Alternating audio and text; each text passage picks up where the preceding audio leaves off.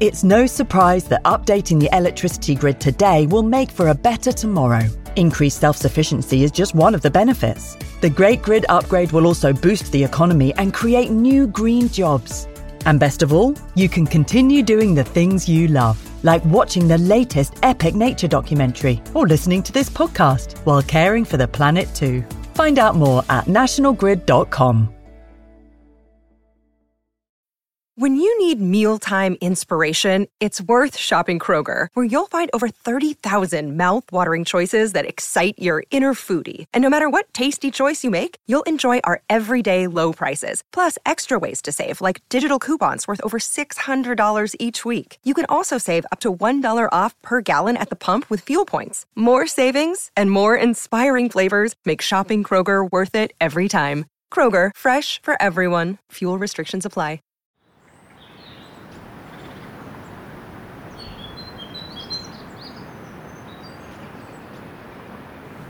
You're listening to the Plodcast, the Nature and Countryside podcast from BBC Countryfile magazine.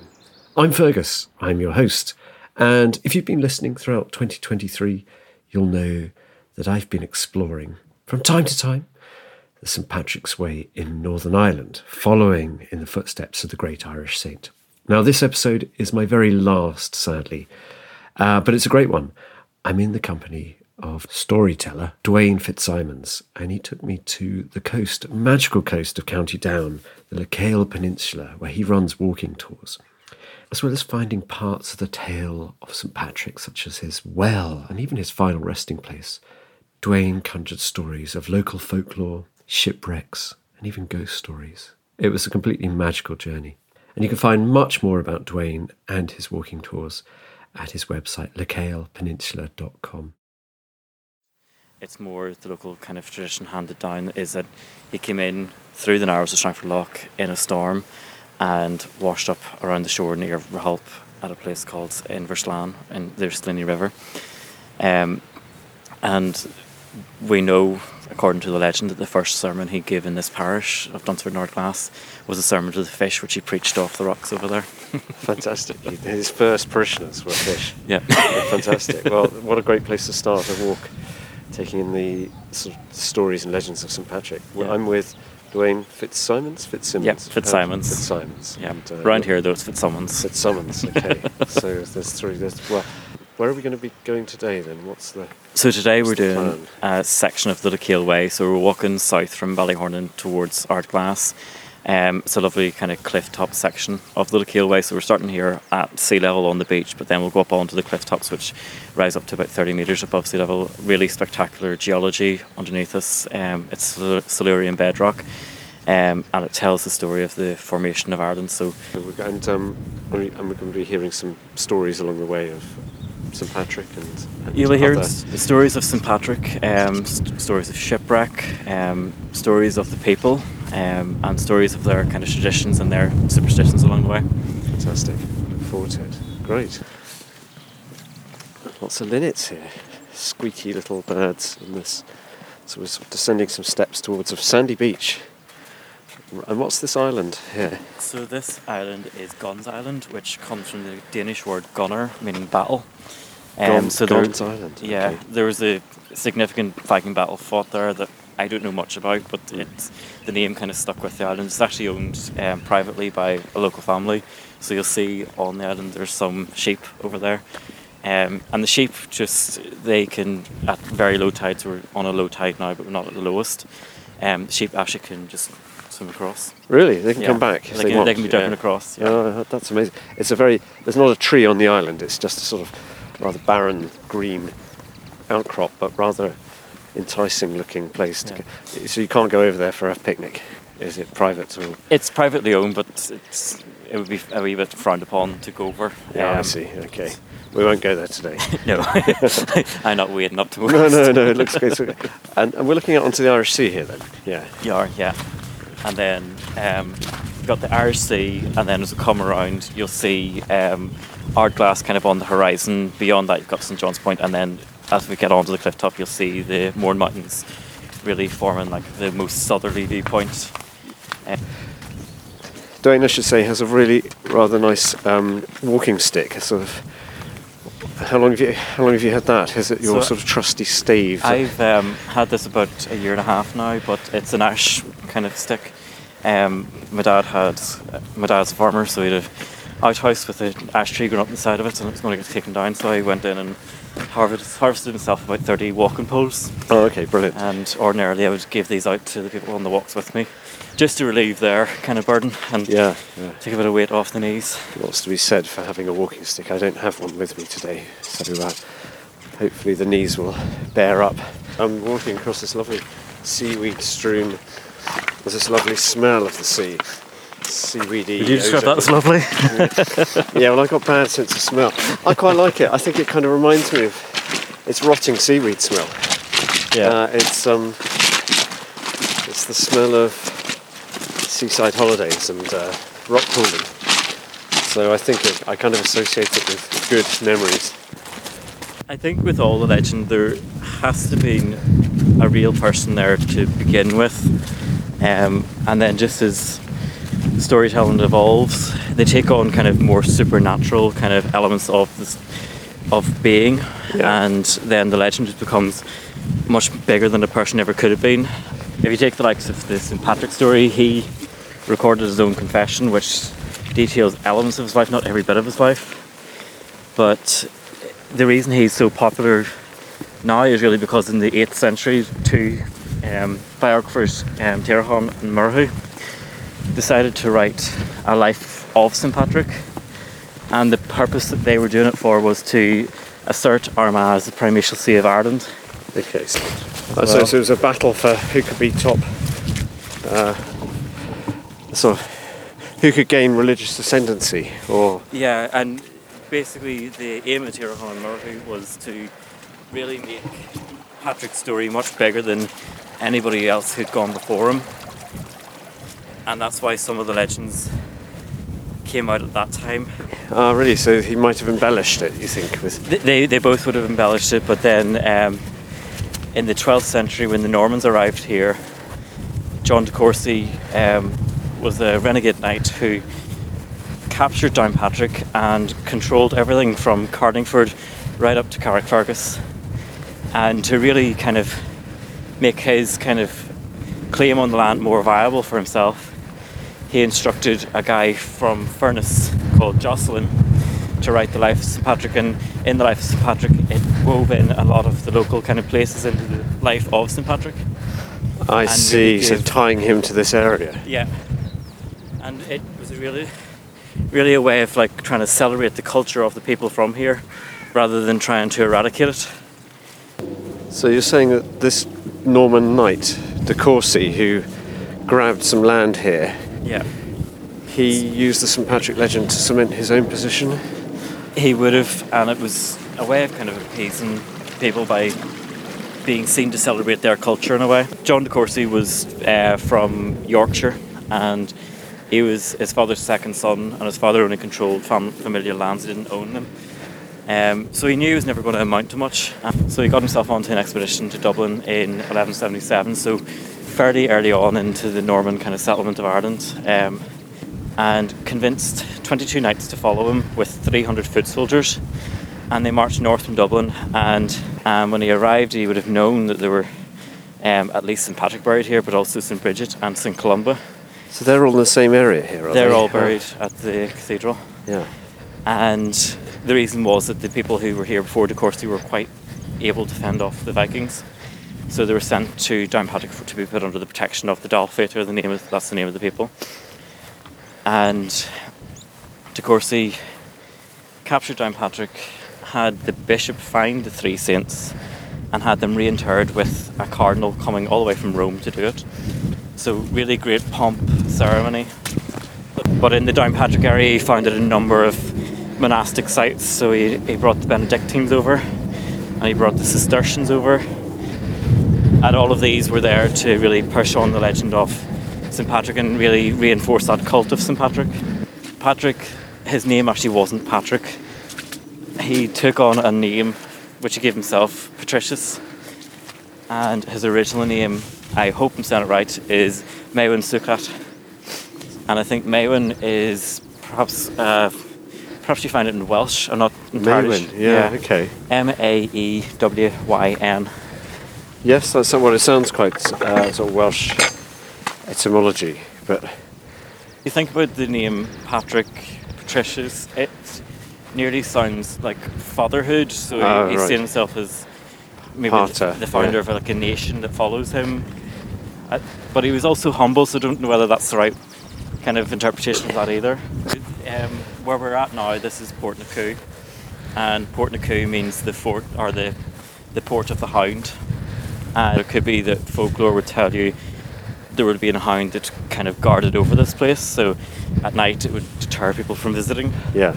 Um, smuggling was quite rife in the 18th century, and the legend of the hound would have been probably made much bigger so that um, people would avoid it um, during nightfall and be able to get contraband in.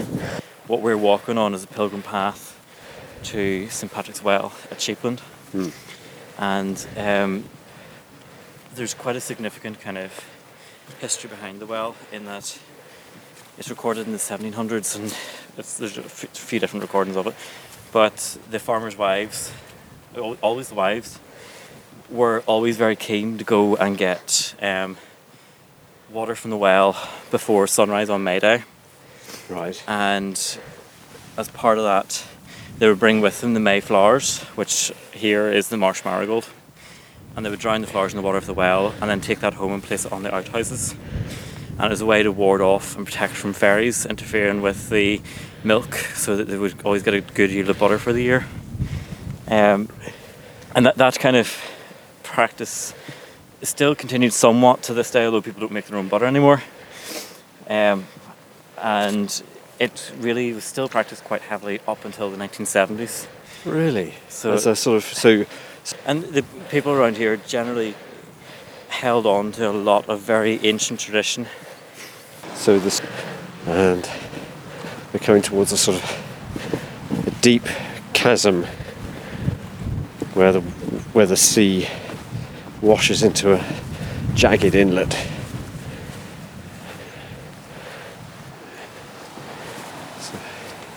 Milky blue water down there. We're stepping towards the edge.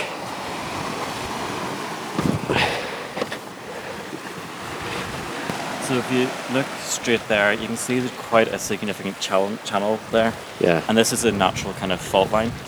Um, so that in the centre there is igneous, and that's 60 million years old. Came up through the rock. So that's Um, that's a sort of black hard kind of uh, And base there's- of the a There's a few the fault lines along this coastline. Um, with the tide being low, we might get out onto St Patrick's Road, which Yeah. is its own folklore, but it's um, lamprophyre. It's a really special kind of igneous rock. Um, and when you see images of it, um, it has brilliant purples in it. It has really rich kind of coral colours in it too. Um, the place that we're at, this is called Lake Nebo. Lake Nebo. Lake Nebo. Leg means oh, low lig, place lig, or hollow, and bow is the Irish for cow. So the low place of the cow. Not sure what the um, kind of insinuation is there with it. Yeah. Um, but as you can see, the rocks make quite a dangerous coastline. yeah. Um, so there's a really spectacular story.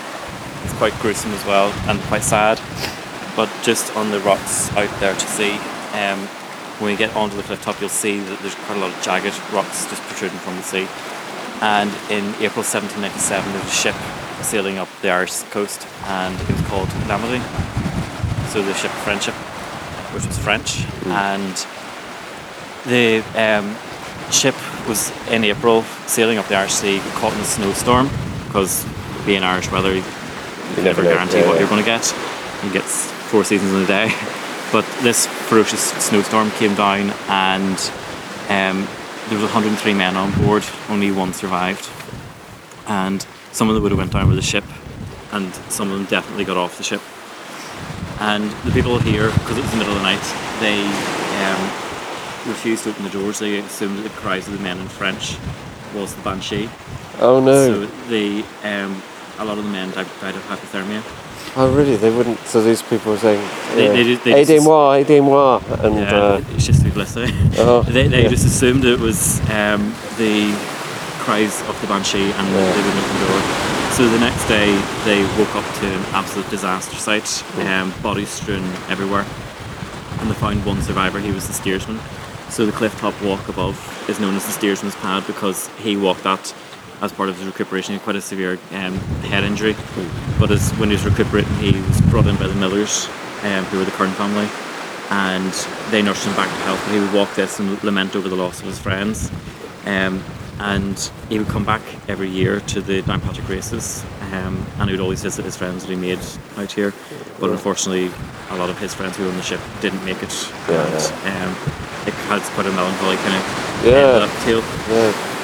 But it's believed that the ship might have been carrying arms for the United Irishmen, and the ship's still out there to sea. So it's still And it hasn't been salvaged. no, Yeah. and people still do dive down to it and see the wreck. There's a number of cannons that have been taken off it, and the cannons will be used um, dotted all over the place to protect corners of buildings, to stop carts, cartwheels from wiping them out. Oh, I see. Okay, interesting. You get it dotted all over, Yeah, yeah, all over the here. What a good tale. Sad tale. Sad tale. It's just wonderful clumps of sea beat here. Now we're going to go across a little stream. Uh,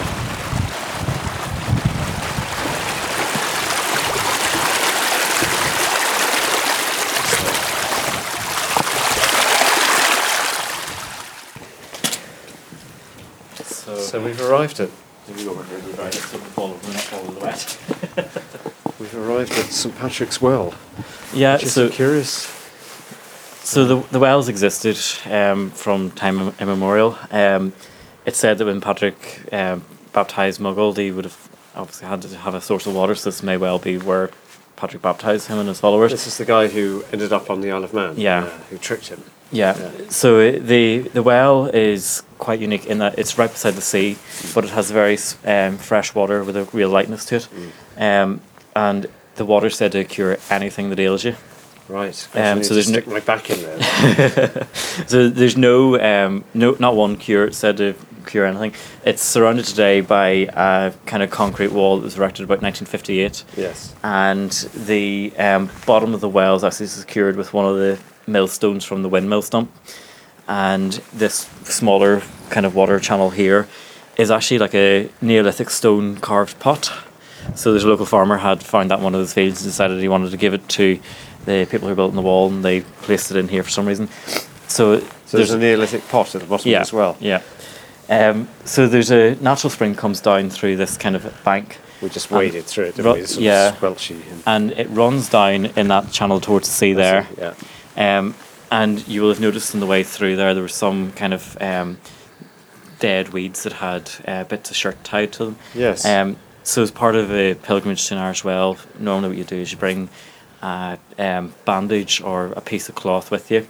You would drown that in the waters of the well, and then you would take that away and tie it to a fairy thorn or anything that grows on the banks of the stream. So that was the tradition around here that you came down here, you drowned um, whatever bandage. You didn't necessarily have to be ill. It was just part of the custom that you brought something that signified there was something about you that you wanted to leave behind or change. And as the cloth rotted away, that was your kind of ailment, your sin, whatever it was you're looking rid of. That was it Yeah. disappearing. So this has been here for centuries and centuries. centuries. Yeah. And it is where the farmers' wives came to. We've just walked the pilgrim route to it um, for the May Day morning. And again, that's not very much a Christian practice. It's about the, the fairy folk Mm. and protecting yourself from them. So even though it's a holy well, it still had that kind of very naturalized um, local folklore and superstition around it, that it was a place for protection from them. So you'd come and drown your or dip your marsh marigolds in Yeah. and So take them back to hang over your. you would place them literally over the roof Ah. of the door or the over the on the roof over the door of your outhouses or on your porch Yeah. and that was a way of protecting your house and your livestock from fairies and keeping your kind of cattle in good stead for the year and keeping you with a plentiful supply of butter because that's um, something that you can sell as a commodity and make a living off you can drink from that, can you? I have done, Yeah. um, and it is quite sweet. It's, it's always really fresh, but I am just gonna um, in the in the early 1900s. It was a place that was reinvigorated for pilgrimage, and they used to have missions in this parish, and they would march down to here and have a full kind of ceremony. Um, so they, there would be hundreds in attendance at that. And we're here today in very much outdoor gear. Hmm. These people are turned up in the Sunday best with their straw hats and um, their best kind of tweed and all of that, and literally just here to see the priest bless the well again. Wonderful. I'm not sure whether to drink from it because of the green slime, but that's that's- okay, is it? That's sort of just part of the. It's always been there. That, Yeah. Yeah. So the um, wasn't an amalgam, but that's Yeah. that's the well in the 1930s. Yeah. And then, as part of the pilgrimage, you would get of that size. Oh my goodness. So Duane's showing me photos of just hundreds, if not thousands, So- of people. Yeah. During lockdown, everyone's colorising these old photographs, so I Yeah. decided to colorise this one. Yeah. And this um, banner here is for the Ancient Order of Hibernians, so you can see Hibernia there. Or, no, you can see Erin there with the harp beside her and the Irish Wolfhound to the side of her as well. And you've also got the Round Tower stood just behind her in the distance. Um, Incredible. Gosh. So we are we're alone here today, but at times I sort of I can dip my hand in, yeah. Yeah. It's good. Yeah. It's good. When I've done walks down here in the past, my dad's come with me. He's brought a bottle of water. He, he refuses to drink on the walk. He does drink from the water. of the well. Well, it's it's actually it is very agreeable. Uh, Even though it agreeable is the wrong word. Sweet. awesome. Yeah, there's a lot of green. I mean, it's slightly off-putting the green algae. Cool. So when I was a very young child, about seven or eight, this particular section of this road frightened the life out of me, and I could not ever put the reason on it. I was told when I was 25 what it was. So in the ruins of the house over there in the trees, um, that's a farm called Knockdhu, and there's a guy who lived there. His name was the Reverend Daniel Clinton, and he was a friend of um, Edward Smith, and Edward Smith was a friend of John Wesley. So John Wesley would have delivered great sermons in this parish before Methodism was its own um, a church in its own right, and um, the Reverend Clinton kind of was persuaded by Smith to start following elements of Methodism, and the people around here took against him for that. And for some reason, they were driven. Like there were people who were having visitations of angels, very vivid, kind of faithful kind of um, phenomena was going on, and they came down in the dead of night, put a sack over the chimney, and nailed the door shut. And the Reverend Clinton actually was suffocated to death in the oh house. no!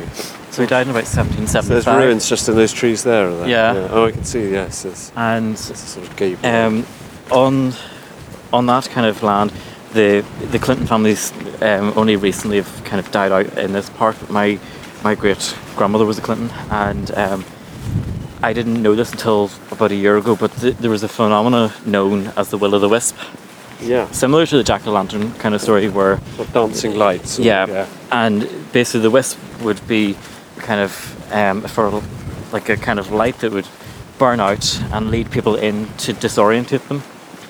And um, this phenomenon only happened on Clinton land because it seemed that they had let one of their own die. Uh, And okay. that was when I heard that story, the chill went down my spine, and everything about this section of the road suddenly just clicked and made sense to me. I was like, that's why. you're experiencing some sort of Yeah. phenomenon. Gosh. And you, so as a kid, this, how are you feeling today? I don't like walking on my own, but as you can see, there's just two people ahead of us, and I'm with you, Fergus. So. Yeah, well, I'm, I'm very brave. Um, I yeah, it's interesting. It's, I mean, it just looks like a very pleasant country lane.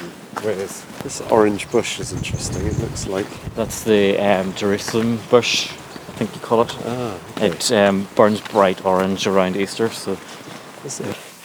I'm just um, pausing here, Yeah. Fergus, because I want to point out to you this pillar. Oh yeah. So um, they're kind of they're reminiscent in- a way of round towers, and it does. Um, round towers would be built in a similar kind of fashion. They have no corners, so there's no nothing to run at other than the centre of it, and um, it's a way of protecting things because Yeah. it doesn't have a corner, so you can't loiter at it. Yeah. And the reason they're round is because people didn't want fairies loitering around their gates near their So animals, this is near a their gate livestock. post essentially for Yeah. modern gate goes into this Yeah. round tower. So this is to stop fairies loitering Yeah. around your. And around here, in particular, on usually in Ireland, you don't get this kind of collar around the capstone. Yeah.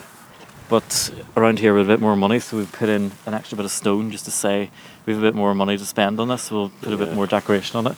But they, they're round and they have the conical tops on them because you can't sit on top of that. You can't comfortably get, you can't loiter around So it. And it's a way of driving the ferries were. That's brilliant. I Some would of have the- missed that completely. Yeah, that's So great. some of the other ones would be that um, they have like a flat top, that's covered in like cobblestone, so that there's no comfortable seat on it. um, So the ferries are seen as quite a problematic. and and got the that, wrong that, of kind of protection from them continued right up till the 1970s. Even to this day, there are people who will still have customs done to ward them off, to protect them. So they're they're known as the Dinawai, which means the good folk. Yeah. But there wasn't really enough a lot of good about them. You just had to stay on the right right side of them at all times. Otherwise, they'd be mischievous or even quite malevolent. Yeah. So they, they would um, say if you tied your cow up and you heard a whisper in the wind saying don't tie the cow there, if you ignore that whisper, you can come back the next day and the cow's neck will be broken. Right. By, the, by the ferries. Yeah, and if you were laying out the foundations of your house, what you would have to do is you would lay out four posts at the corners of the house and spend the night there. Yeah. And if you woke up in the morning and the posts had moved, you knew that you'd interrupted by the ferry kind of path. Or your friends had just played a very cruel, cruel trick on you and moved Yeah. the posts. Excellent. So, uh, and th- this kind of superstition existed very much among um, the Christian faithful, so it wasn't seen as being um, pagan or anything like that. It was just seen as part of the custom of the people. yeah. and it wasn't the, the church didn't try and squash it out or anything like that so the, the story of the priest that was killed over in the house over there when the will o' the wisp would appear the priest seen he came out of the back of the chapel one night and there were two altar boys that came with him and he seen a light shining out from the ruins of the house from the window and he asked the two boys what that is and they, they said they don't know but then they came back um, with the story from their parents or their grandparents that the priest had been killed out there. So the priest actually said a mass then for the eternal repose of the soul of Father Clinton. And the phenomena of the will o' the wisp actually ceased since that. Really? So it hasn't been seen been really around. Yeah, in a way it has been. But something, something lingers on that you felt, or oh, is that since that since you've grown up that's happened? The, blessing. No, no, no, this is the 1940s, but Oh, there, right. there's still that kind of eerie, Yeah. ominous feeling about it. And I, I, I wrote a piece about it and put it on the blog, and people have said, "Is that is that that road there you're talking about?" And they're like, "Yeah, I've had the same type of thing." And Oh, interesting. like, Gosh. there's a lady who'd run around in a jaunting car, Yeah. and she says, "No, I, I always tighten the reins there, and always try and get the horse to." Kind of go a bit quicker because I don't like this the feeling of it. That's how it was. So, well, this is the place of St Patrick. St Patrick's buried here, isn't it? Yeah. So after Patrick died on the 17th of March at Saul, his body was waked for 12 days, and they got two ox to carry the body, and where they stopped, they buried it.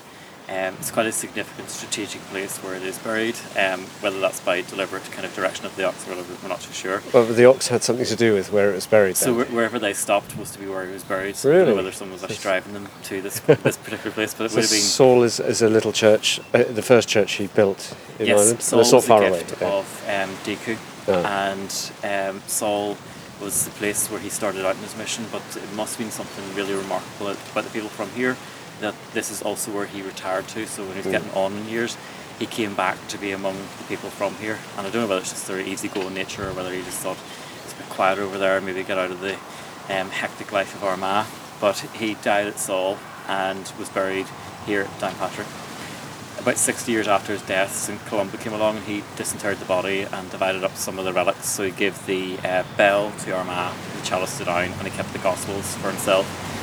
And then um, Columba then was banished off to Io- Iona and died there and was buried there. St. Bridget, who was um, someone who was alive during Patrick's lifetime, um, was buried in Kildare, but the Viking raid started about 795 and the people of Kildare decided that the protection they could afford for St. Bridget's relics wasn't great enough, so they sent them north to here to put under the protection of the Dál Fiatach. And that was in 834 What's the Dál Fiatach? The they, High, they high the King? local Oh. kind of um, chieftains of this Right. place, so they, they were able to fend off the Vikings with their own kind of fleet of ships. Okay, Um, yeah. so the Strong enough to keep- became- They could fend them off and keep them at bay. Um, and St. Columbus remained for 1777 now um, from Iona. And the three saints were buried again on this hill to protect them because St. Patrick himself, even though they were able to fend off the Vikings, couldn't defend them at all times. Yeah. And they were actually buried forgotten about. And John de Courcy, who built the cathedral, stood beside It's the called. Down Cathedral. Yeah. Yeah, okay. So- John, John de Courcy, the Norman the knight. Norman renegade knight, who was from Yorkshire, probably knew there were three saints here, and arrived finding himself very disappointed he couldn't see a grave of them, so he instructed the bishop to find the grave with the three saints in it. The bishop spent spent six years looking for the three oh, saints. Oh, really? And eventually they were found, and in 1185 they were interred into one tomb um, by Cardinal Vivian, who came all the way from Rome in a great pomp and ceremony. And they were placed inside of the cathedral underneath the altar. When the building was being remodelled, um, it fell into ruin in 1538 when Lord Leonard Grey came and sacked the abbey that was here. Um, when it was being remodelled in the 1790s, the grave was accidentally opened and the people of Downpatrick came up onto the hill and they buried them at the current spot. So the stone you see over the grave today, that great That monolith, massive great stone. is Yeah, a 5th this- century this- style grave, but got it's some dates things to on it, 1900. Oh, right, okay. it's so very, very modern. It's not as old as. Uh, as No, and again, it comes back to the um, figure kind of central to the story of St Patrick in terms of the antiquity of it. Francis Joseph Bigger, he was involved with the Belfast Nationalist Field Club, and he had this idea that we should create an actual monolith on the grave that people would come to put their hand on and touch. Because before that, there was just a grave there with a hollow where people would, who were emigrating or on pilgrimage to Struell Wells would take pieces of soil and carry that off with them. So there's a great kind of hollow. so He wanted- eventually they were going to get down to the bodies. yeah, so he, what it he wanted to protect that, so he put this 5th century style grave over the top. So I've arrived at Saul Church. This might be one of the last stops on my quest for St Patrick.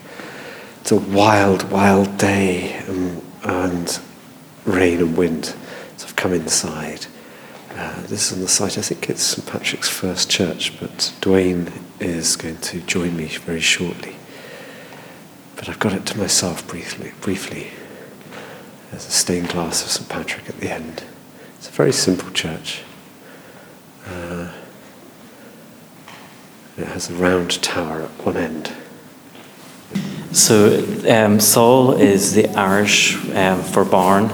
Back in the 5th century, the modern word for barn in Irish is now screeble. But Saul at that time um, was a significant place because it was a place that um, feed for the animals to keep them over winter have been stored. Um, and this was given to Patrick by Dichu, who was, who was the local chieftain of this area.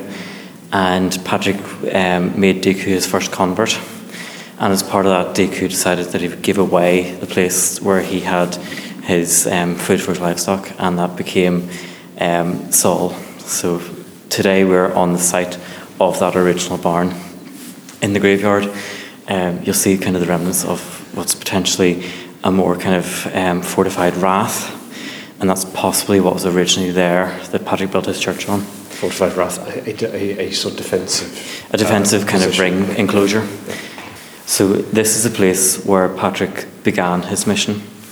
It's also the place that when he was getting on much later in his years that he came back and retired to. So Patrick died here on the 17th of March and he was waked for 12 days and during that time there was no night so the whole district of Lecale became known as Tír the land of sunshine. And um, during the 12 days, the vigil that was kept at his deathbed um, was they fell asleep and they were visited by a series of angels. And when they woke up from their slumber, they could smell the sweet perfume that was left behind by the angels. And today, this is described as a very kind of thin place. It's a place very close between heaven and earth, where there's a kind of a real kind of spiritual settlement in it. And when people come here, because they've come up usually a, huge hill to get to here, they usually feel quite a lightness about the place, and they're really kind of just at one with themselves. Well, I've got a big thank you to say to Duane Fitzsimons there for taking me on so many adventures in the course of one day. An amazing storyteller. And I, I sort of tried to build a picture of him. He, he he's got this fantastic moustache, wonderful waistcoats, and he's so beautifully groomed and well dressed for someone who strides out across the landscape. So, Duane, yes, I, I actually recorded probably three or four hours with Duane, and we saw so many different sites. But that's just a taster of just stories pouring out of out of him as we walked. Joyful. Talking of joyful, I'm in the studio with Jack, producer. Lovely to see you, Jack. Hello. And Maria joins us this week. Hello, Maria. Hello. Maria, who works on Countryfile, BBC Countryfile magazine, and has done several podcasts in the past. And hopefully, you'll be joining us a bit more regularly. I would love that. Thank Great. you. And you've listened to me and Duane. What did you think? Did, were you transported into onto the trail of St Patrick? Oh, I was. Oh, I was. I mean, it's um, it's quite an adventure packed trail, Yes. isn't it? There was a lot of material information to take in, and um, I wish I had that kind of ability to recall stories in the same way that Duane has, because Astonishing. it's just extraordinary. Absolutely astonishing. Every literally every gatepost had a story attached to it. It might be fairies or it might be just about the gate itself. Well, I, I was sort of how how exactly how do you remember? And I, I found that I had quite a few questions because I wasn't catching all of it. I want to listen to the podcast for a second time Yeah, because there to. was th- certain bits that told at such a lick that Yeah. as soon as like I was processing one story, we were on to the next adventure. The I think it was something to do with um, fairies, or that you had to leave a flower. Was it over your uh, on your mantelpiece or something Yes, to to, keep- to, to keep the milk fret? Was that did, did I get that milk right? fresh and other things fresh. I think it's just basically these.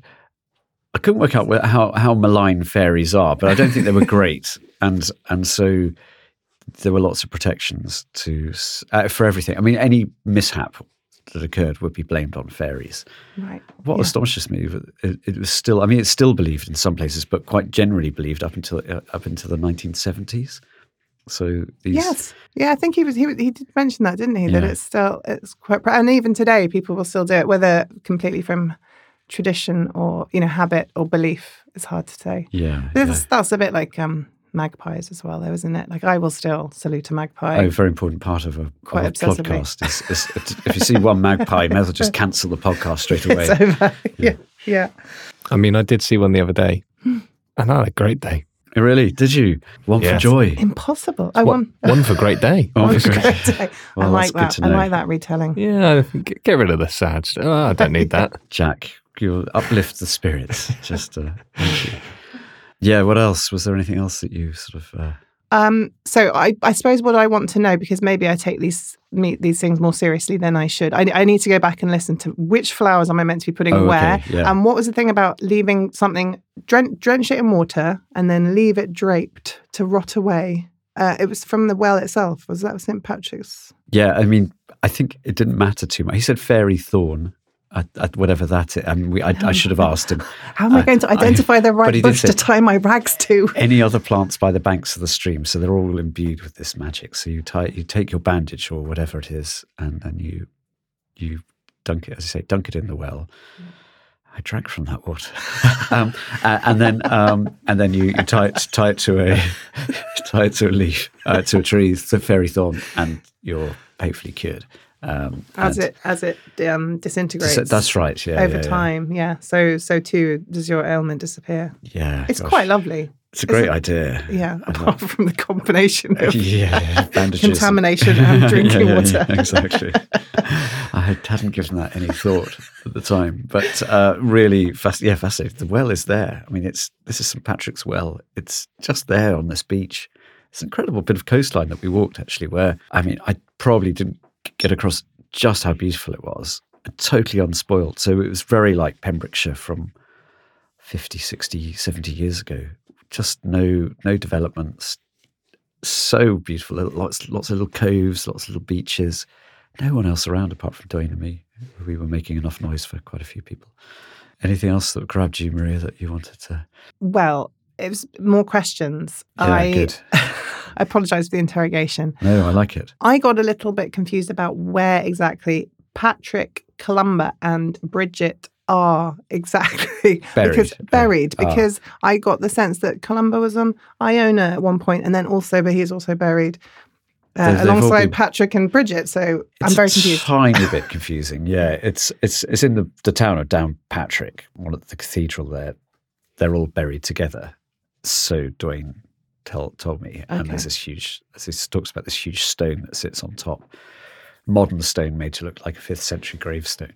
So that was quite moving, although it was so windy there that I couldn't record right by the graveside. We were literally being blown off our feet, so we had to hide behind a yew tree and uh, and sort of describe it from a distance. This is the, the secrets of broadcasting. Um, but yeah, it seems that I mean the whole this whole idea of folklore about particularly about St Patrick, but I think a lot of saints and a lot of holy places. It's somebody who locally, some ruler who wants to gain extra cred and put down their own roots. So this De Courcy fellow, who was a bit of a rogue by the sound of things, a bit of a sort of rogue knight, conquered the area. And then to give himself legitimacy, he sort of rounds up all these bones from various saints and buries them all in one place and goes, Hey, this is the holy site, and I'm your guy who's going to protect it. Everyone seems to go, yeah, all right. That that seems to work for us. Thank you. And then and he gets people to write the myths and legends and put it all together.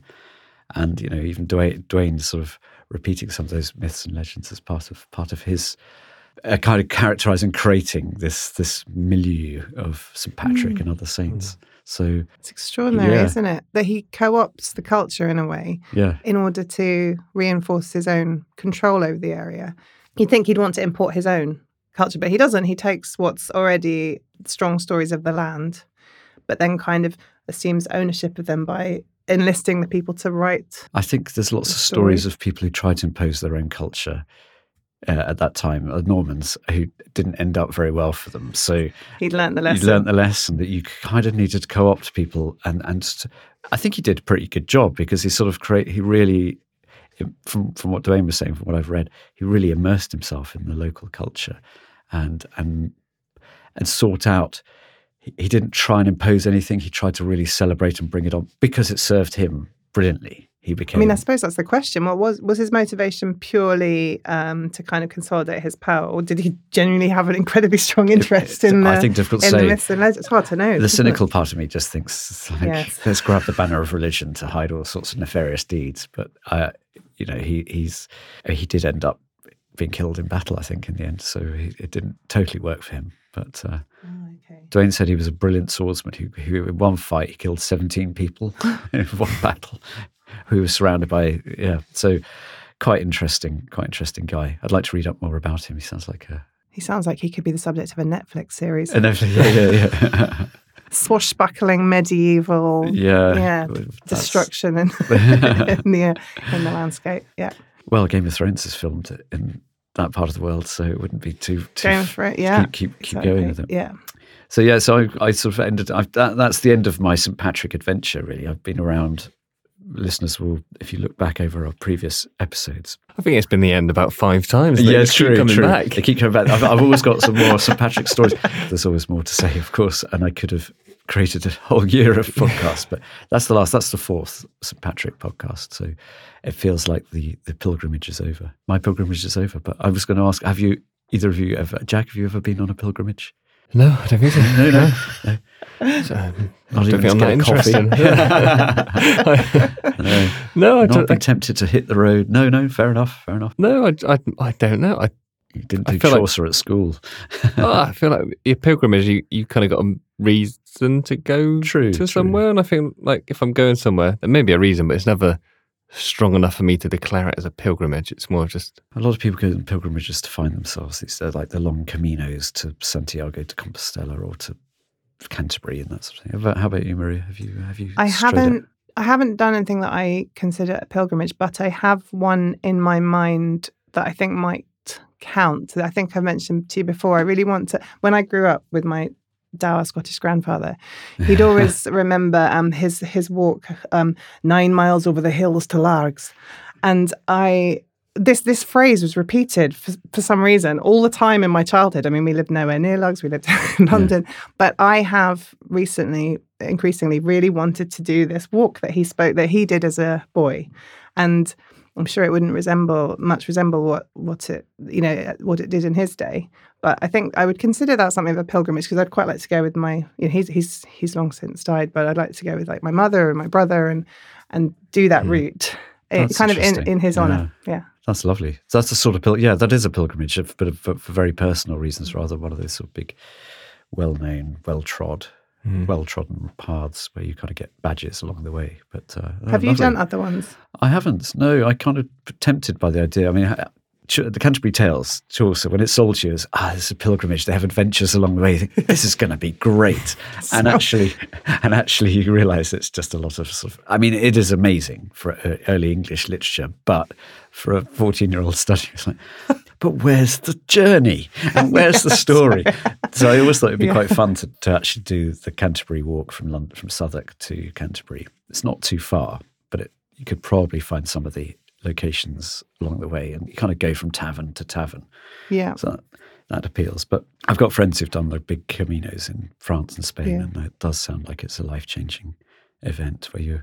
What's the book that um, ah, Jim Broadbent was in the film, and I read Oh, the book. of Harold Fry, Harold yeah, Fry, the the, unlikely of Har- pilgrimage of Mm. Harold Fry. There we go. We've had Yeah. some pilgrimages in the plot in the podcast. have, so he yeah. walks the length of Britain. He does. He does. Can't remember why. Devon to Northumberland because his friend, his old friend Queen, he's discovered is dying of cancer, and he becomes convinced that if he if he makes this walk on foot, then he has a chance of saving her. Oh, and it is okay. a sort of a spiritual conviction that sort of descends upon him. He, I don't. He's not a particularly God fearing chap before that, but he becomes convinced of this, and it's a sort of. uh, by walking, he's also attempting to right some of the wrongs of the past, and he discovers himself on Oh, route okay. as well. I think that's that's what the pil- pilgrimages do. There's a sort of self discovery as much as yeah, amazing. Well, maybe we should do one for a a, podcast series in 2024. Who knows? Who knows? because I think pilgrimage can encompass anything. I mean, you know, many people's walks are small pilgrimages, aren't yeah, I suppose I do a lot of pilgrimages to find rare species, and it's Yeah. it's a quest. It's a quest more than a pilgrimage, but sometimes it does involve quite a lot of um, arduous journeying and yeah, self. Yeah, it's quite difficult. It can be can be painful. Long journeys, traveling, climbing, getting wet, and not seeing the bird at the end of it. I think it's just pilgrimage as a word is I think is the difficult thing is that Mm. you can only do a pilgrimage if you think you've done that bit a pilgrimage. I don't think you can plan to do one until you like you, I don't know, there's just there's something about it that like I probably have done something that people would call pilgrimages. Like Yeah. I don't know, like I think I mentioned before I did Three Peaks, which for some people would be a pilgrimage, but just for my it was a challenge Yeah. But I wouldn't say it was a pilgrimage for me. And I, I just, I don't know. I feel like until there's some sort of deep meaning for me, Yeah. it, it wouldn't be a pilgrimage. It wouldn't be counted. Yeah. yeah and I think that's, true. probably Yeah. why it's a bit of a Yeah. weird thing because you, some people probably have and not known it because for them it's not, but for Mm. other people it is. Yes. I think it, that's why it's all a bit. It's almost like you've got to set out with that mission in mind for it to be a pilgrimage. Is that what you're saying? But then, but arguably, some people, if it, if it's about finding yourself, yes, that's the aim, but you you don't know how that's going to happen. You don't know what the, you don't know how to, for that how that process how that's going to unfold, happen. Yeah. You, you you go out to find yourself, but the way you find yourself is Could be you don't dis- know. it could be very disappointing. I still oh no, I there. did find myself. All right, what did uh, yeah, moving swiftly on. um, we also have a section Maria, which is um, sightings and happenings. Anything that we've done, not pilgrimages, but anything we've done, or anything we've seen, or anything wild creature we might have encountered in the past week, or just bad weather. Oh, well, I, can I mention the walk that I did along the um, Sussex coast? Because that was my last. oh wow! I mean, not quite a pilgrimage, but um, it was walking. The my aim was to walk from Seaford to Eastbourne along the Seven Sisters mm, and So these are very chalk, chalk cliffs of South. So anybody, I mean internationally, everyone knows the, the white cliffs of the south coast of of, of England. So Yes. you walked along that. Wow. walked along that. And I did want to make it to Eastbourne, but I will confess I didn't make it to Eastbourne. We made it as far as Birling Gap. Because partly because I will blame Cuckmere Haven and that insane claggy mud Yes, yeah. just proved impossible. So to it's a valley. It's like a cut in yeah, the, like a in little inland. cliff. Yeah, exactly. And you have to kind of, yeah, you have to go around it essentially. So you go inland around it, and it shouldn't be that long. Yeah. honestly, I've never walked anything more treacherous in my life. Oh, Um, really? Gosh, it was that bad because was- there's been a lot of rain, so it was Yes. presumably worse Yeah. than ever. It was great. It was every. I, mean, I should say I used the word treacherous because I broke my ankle this um, this summer, and uh, this was my first big walk on Oh a gosh, so recently healed ankle. about- I was yeah. terrified. I was, and, and it really did struggle with that particular terrain. So by the time I got to Birling Gap, I had to just say, okay, It's over. time out, time out. We'll now get the bus home. Yeah, yeah, So- fair so- enough. That's okay. Oh. So you've done a huge adventure in. Well, I'm glad your ankle's better because we need you to go out and do some, some recording for us. So uh, Thank you. He said cynically. I'm working on it. Yeah. yeah. Jack, how about you? Again, I mean, I'm not bringing much to this No, episode. hold on. You're you're re- are you still reeling from our episode last week? I'm I'm still recovering from that. That was quite a, a quite an experience, but good good fun. We uh, I- the night walk, the night walk last week. Yeah, which uh, last last last week's episode, where which I hope you all enjoyed. We we failed on almost every front. we didn't see any wildlife, and we didn't make tea. no, but I did get home and was asked what the heck has been going on because I was sort of covered in mud Yeah, yeah. and just sort of wandered in like I've seen some things, and I was like, I know, I just I've, nothing. we had a lot of owls. That was lot of the- That was owls. probably the best owl cast we've ever done. oh, definitely, it was, and it was impressive to stand somewhere and they were like all around you, and it was kind Yeah. of quite eerie. That was good. Yeah, but you, uh, yeah, it was amazing. I, I, when I got back into the light, I thought, oh my goodness, I'm covered head to foot in mud, and uh, I hadn't noticed. It's a nice thing about being out at night. Yeah, I haven't done an awful lot since then. The weather's been a, a shocking. I've sort of, It's been I, wet. I went down to the river and it was swollen and brown and horrible looking. Yeah, I, But- I travelled into London yesterday on the train, and it's one of those times where you you look out the window and just all the fields look like they're lakes. Yeah, There's yeah, yeah. water Yeah, everywhere. we're having a lot of weather at the moment, but um, no, no great sightings. Got one sparrowhawk this week, so quite a nice little thing buzzing over the car. Everyone else in the car hates it when I birdwatch while driving, so I don't don't do that. Uh, but uh, it's so difficult when you see something amazing fly by. So no, I am much. I'm very Hold careful. on, everyone. Yeah, yeah, yeah, I'm just yeah. bird watching. when I was young, I once drove into a hedge when I saw a flock of partridges, and uh, uh, that I was my brother was with me. I was very very slowly, but it was also not great. So I, I better banned from um, bird watching. bird watching while driving. Yeah. Uh, not a good thing to do, and I, uh, don't try that at home. Well, that's sort of what we've been doing. Maria, particularly excellent adventure. Do tell us what you've been up to. We'd love to hear your stories, particularly if you've recorded any sounds of the countryside.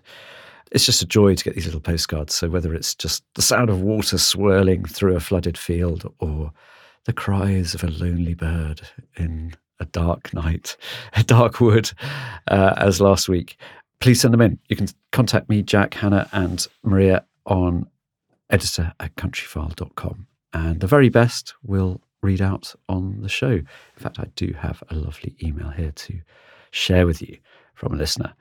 And this is from Peter Smith. And he's referring back to, oh, it must be four episodes ago, Sutton Walls, where I roamed around a hill fort in Herefordshire. And he said, I really enjoyed your episode. As far as I remember it, you, you're quite local, but you may know Logaston Press, who are a local sort of publishing company. And their new book is called The Hill Forts of Iron Age Wales.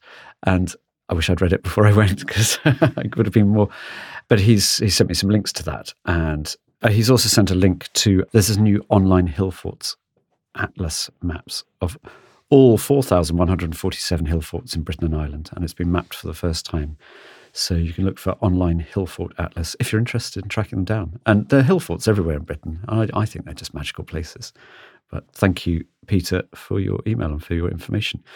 As I say, do send in any thoughts you have about the podcast or the countryside or whatever we've been talking about. We love to hear it. But for now, I think that's it for this week. Enjoy your pilgrimages. Till next week. Thank you, Maria. Thank you. Thank you, Jack. And thank you all for listening. Goodbye.